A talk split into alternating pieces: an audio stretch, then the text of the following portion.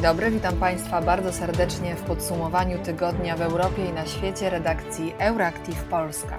Dziś powiemy o wycofaniu się USA z Afganistanu po 20 latach, o elektrowni atomowej Zygmunta Solorza w Kaliningradzie, o zabójstwie haitańskiego prezydenta, o tym, że Piotr Gliński nie przedłuży umowy z Hanną Wrublewską, dyrektorką Zachęty, i nie tylko. Ja nazywam się Karolina Zbetniewska, a wraz ze mną w wirtualnym studio Aleksandra Krzysztoszek, Mateusz Kucharczyk i Kamila Wilczyńska. Podcast przygotowują Joanna Jakubowska i Kamila Wilczyńska. Wydawczynią jest Kinga Wysocka. No to zaczynamy.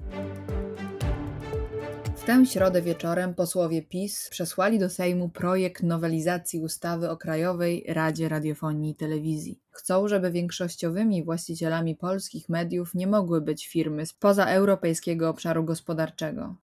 Te przepisy, które, o które grupa parlamentarzystów zabiega, mają zapobiec przejmowaniu przez zewnętrzne podmioty, zwłaszcza spoza europejskiego obszaru gospodarczego, a w uproszczeniu mówiąc spoza Unii Europejskiej, podmiotów w Polsce i wpływaniu na debatę medialną, wpływaniu na opinię publiczną przez podmioty zewnętrzne bez zgody polskiego regulatora. Te spoza EOG mogłyby mieć jedynie pakiet mniejszościowy do 49%.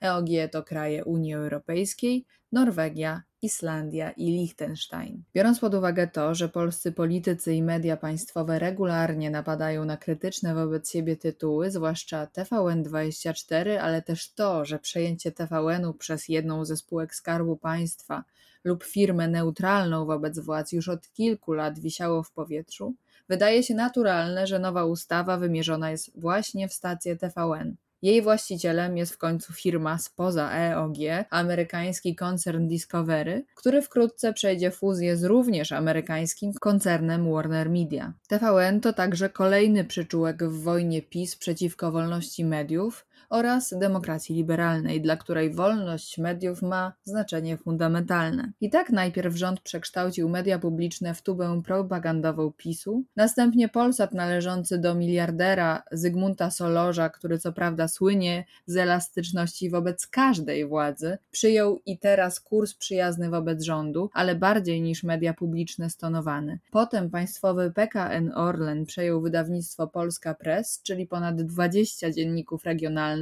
niemal 150 tygodników lokalnych i 500 serwisów internetowych, w wyniku którego Orlen zyskał dostęp do ponad 17 milionów czytelników, głównie w mniejszych miejscowościach i na wsiach. Czas na TVN. Koncesja TVN24 na nadawanie wygasa 26 września tego roku.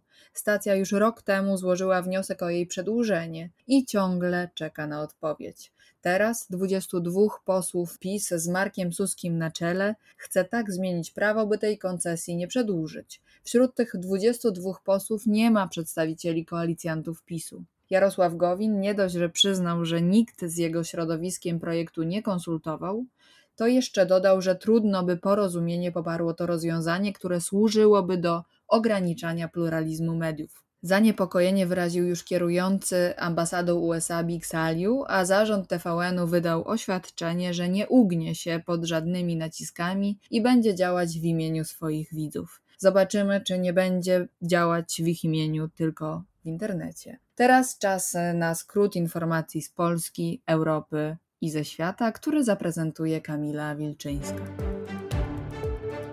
6 lipca, we wtorek, słynny dziennikarz śledczy Peter de Vries został postrzelony na ulicach Amsterdamu. Nieznane są motywy ataku na dziennikarza. Holenderska policja zatrzymała trzech podejrzanych. De Vries w przeszłości otrzymywał już groźby związane z jego pracą. Dziennikarz jest znany z telewizji. Występował jako ekspert do spraw kryminalnych. He's been cited as, a national hero and um, really investigative journalists are um, around Europe uh, are heroes because you know they, they are like Peter investigating questions of, of organized crime uh, and bringing those uh, questions to uh,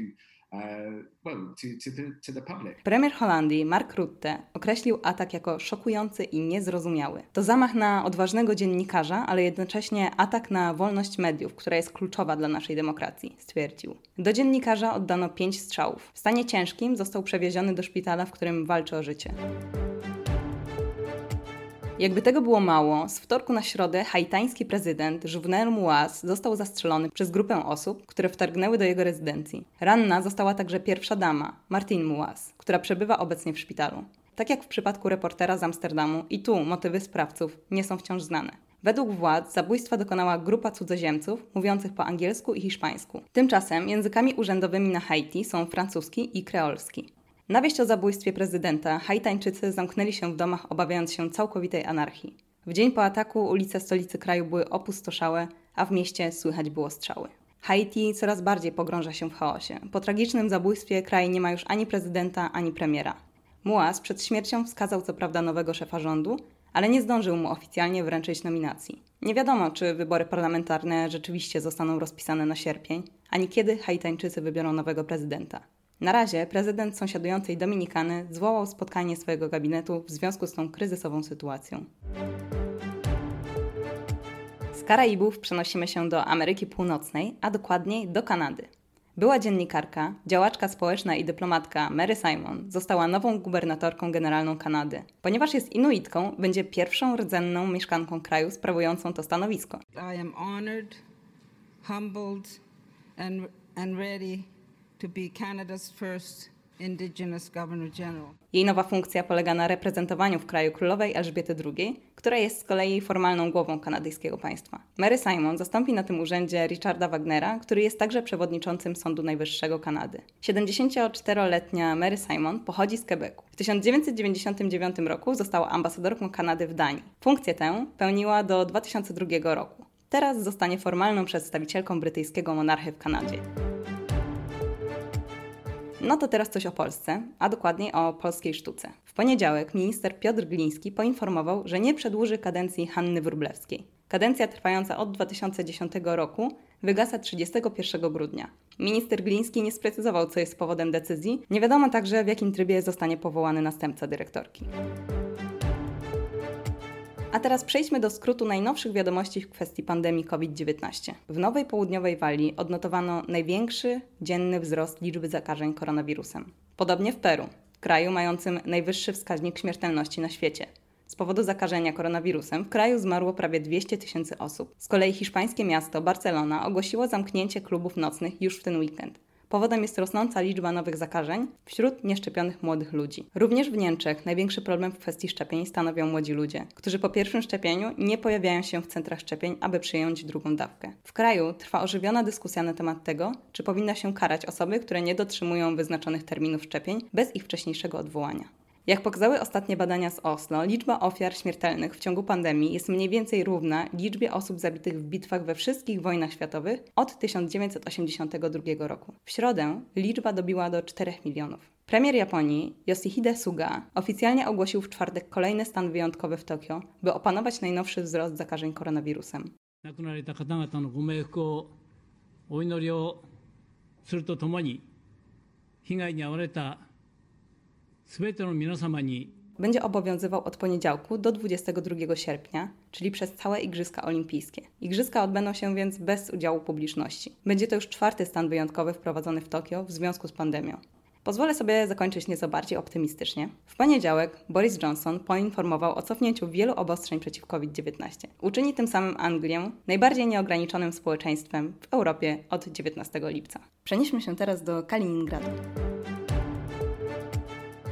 Do minionego tygodnia wydawało się, że w polskiej energetyce już wiele widziano, ale niesłusznie. Z informacji polityki Insight wynika bowiem, że węgierski rząd od kilkunastu miesięcy przekonuje Warszawę do budowy połączenia energetycznego między Polską a obwodem kaliningradzkim. Premierzy obu krajów, Viktor Orban i Mateusz Morawiecki, mieli kilkukrotnie rozmawiać na ten temat, a strona polska jak dotąd nie zablokowała tej inicjatywy. Projekt wspiera wspomniany już przez Karolinę miliarder Zygmunt Solorz-Żak, a także należący do niego koncern Zespół Elektrowni Pątnów Adamów-Konin, który rozważa zaangażowanie kapitałowe w budowę bałtyckiej elektrowni jądrowej w Kaliningradzie. Wspólnikiem Solorza ma być węgierska grupa energetyczna MVM, kontrolowana przez rząd w Budapeszcie. Analityk polityki Insight Robert Tomaszewski nie podał źródeł swoich informacji i także bez podania źródeł napisał, że Solos Żak o swoim pomyśle miał już rozmawiać z premierem Mateuszem Morawieckim i wicepremierem Jackiem Sasinem. Nie wiadomo w jaki sposób Morawiecki i Sasin mieli zareagować na ten pomysł. Wstępne porozumienie o budowie elektrowni o mocy 2,4 gigawatów władze Kaliningradu podpisały z korporacją Rosatom już w 2008 roku. Moce tej elektrowni znacznie przekraczały zapotrzebowanie tego obwodu i ulokowanych tam jednostek wojskowych, którym siłownia miała zagwarantować niezależność energetyczną. Dlatego Rosjanie nie kryli, że chcieliby eksportować prąd z siłowni do Polski oraz państw bałtyckich. Eksport prądu z Kaliningradu do Polski wymagał jednak budowy kabla energetycznego w okolicach Elbląga. Ówczesny rząd PO-PSL premiera Donalda Tuska oficjalnie nie odrzucał tego planu, podobnie jak władze krajów bałtyckich. Moskwa próbowała powiązać plan eksportu prądu z Kaliningradu do Polski z nową umową gazową negocjowaną przez wicepremiera Waldemara Pawlaka. Jednak w tym czasie zaczęły narastać opory przed pogłębianiem zależności energetycznej Polski od Rosji i pomysł importu do Polski prądu z Kaliningradu upadł. W 2013 roku Rosatom wstrzymał budowę elektrowni, zaawansowaną w tym czasie w zaledwie kilkunastu procentach. A w zeszłym roku Rosjanie postanowili zakonserwować do 2024 roku wykonane dotąd roboty. W Polsce nie brakuje głosów, że ewentualna zgoda rządu Prawa i Sprawiedliwości na budowę mostu energetycznego z Kaliningradu pozwoliłaby Moskwie wznowić inwestycję pozbawioną obecnie perspektyw. Jednocześnie zapewniłaby Kremlowi wpływ na polską energetykę, stawiając pod znakiem zapytania plany budowy elektrowni atomowych w Polsce, o czym nasze władze rozmawiają m.in. z rządem Stanów Zjednoczonych. Na dodatek byłby to sygnał, że polscy przedsiębiorcy są gotowi robić interesy we wrażliwej dziedzinie energetyki z Rosją, pomimo unijnych sankcji nałożonych na Rosję po aneksji Krymu w 2014 roku. A co na to wszystko Rosjanie? Rosyjska państwowa korporacja Rosatom zadeklarowała, że jest gotowa do rozmów ze spółką Zygmunta Solożarzaka o jej inwestycji we wznowienie budowy elektrowni atomowej w Kaliningradzie. Jak będzie? Przekonamy się zapewne już wkrótce. A teraz zmieńmy strefę geograficzną. 31 sierpnia USA ostatecznie zakończą wycofywanie swoich wojsk z Afganistanu po niemal 20-letniej obecności w regionie. Więcej o tej sprawie opowie Aleksandra.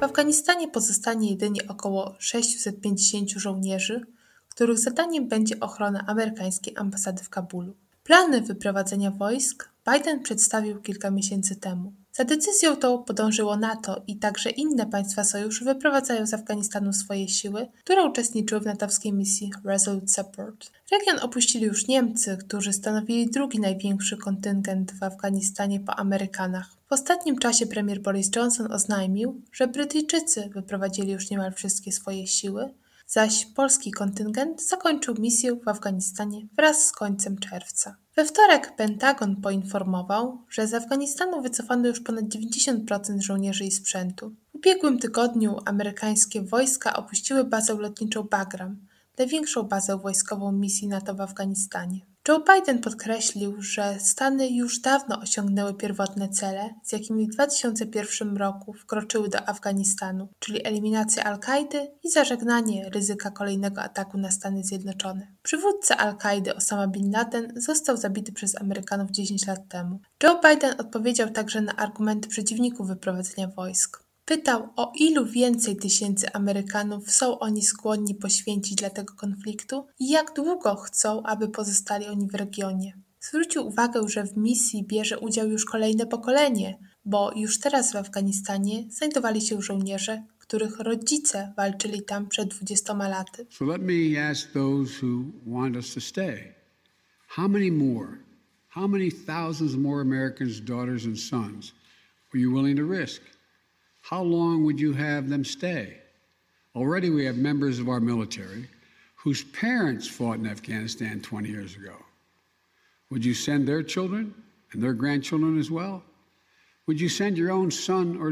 Na poparcie swojej tezy o konieczności wycofania się przytoczył liczby dotyczące amerykańskiej obecności w Afganistanie. Według Bidena w ciągu 20 lat przeznaczono biliony dolarów na wyszkolenie i wyposażenie setek tysięcy członków afgańskich sił. 2448 Amerykanów zostało zabitych, a ponad 20 tysięcy odniosło rany. Dodatkowo nieznana liczba powróciła do domów z ogromną traumą. Prezydent stwierdził też, że Afgańczycy powinni osiągnąć porozumienie z talibami w celu pokojowej koegzystencji w regionie, bo nie mają innego wyjścia. Jak stwierdził, prawdopodobieństwo, że zjednoczony afgański rząd będzie kontrolował cały kraj, jest bardzo niewielkie. Dziękuję Olu i dziękuję Państwu bardzo serdecznie za uwagę. To już wszystko w tej edycji podsumowania tygodnia redakcji Euractiv Polska. Życzymy Państwu miłego weekendu, a także wolnych mediów. Do usłyszenia za tydzień.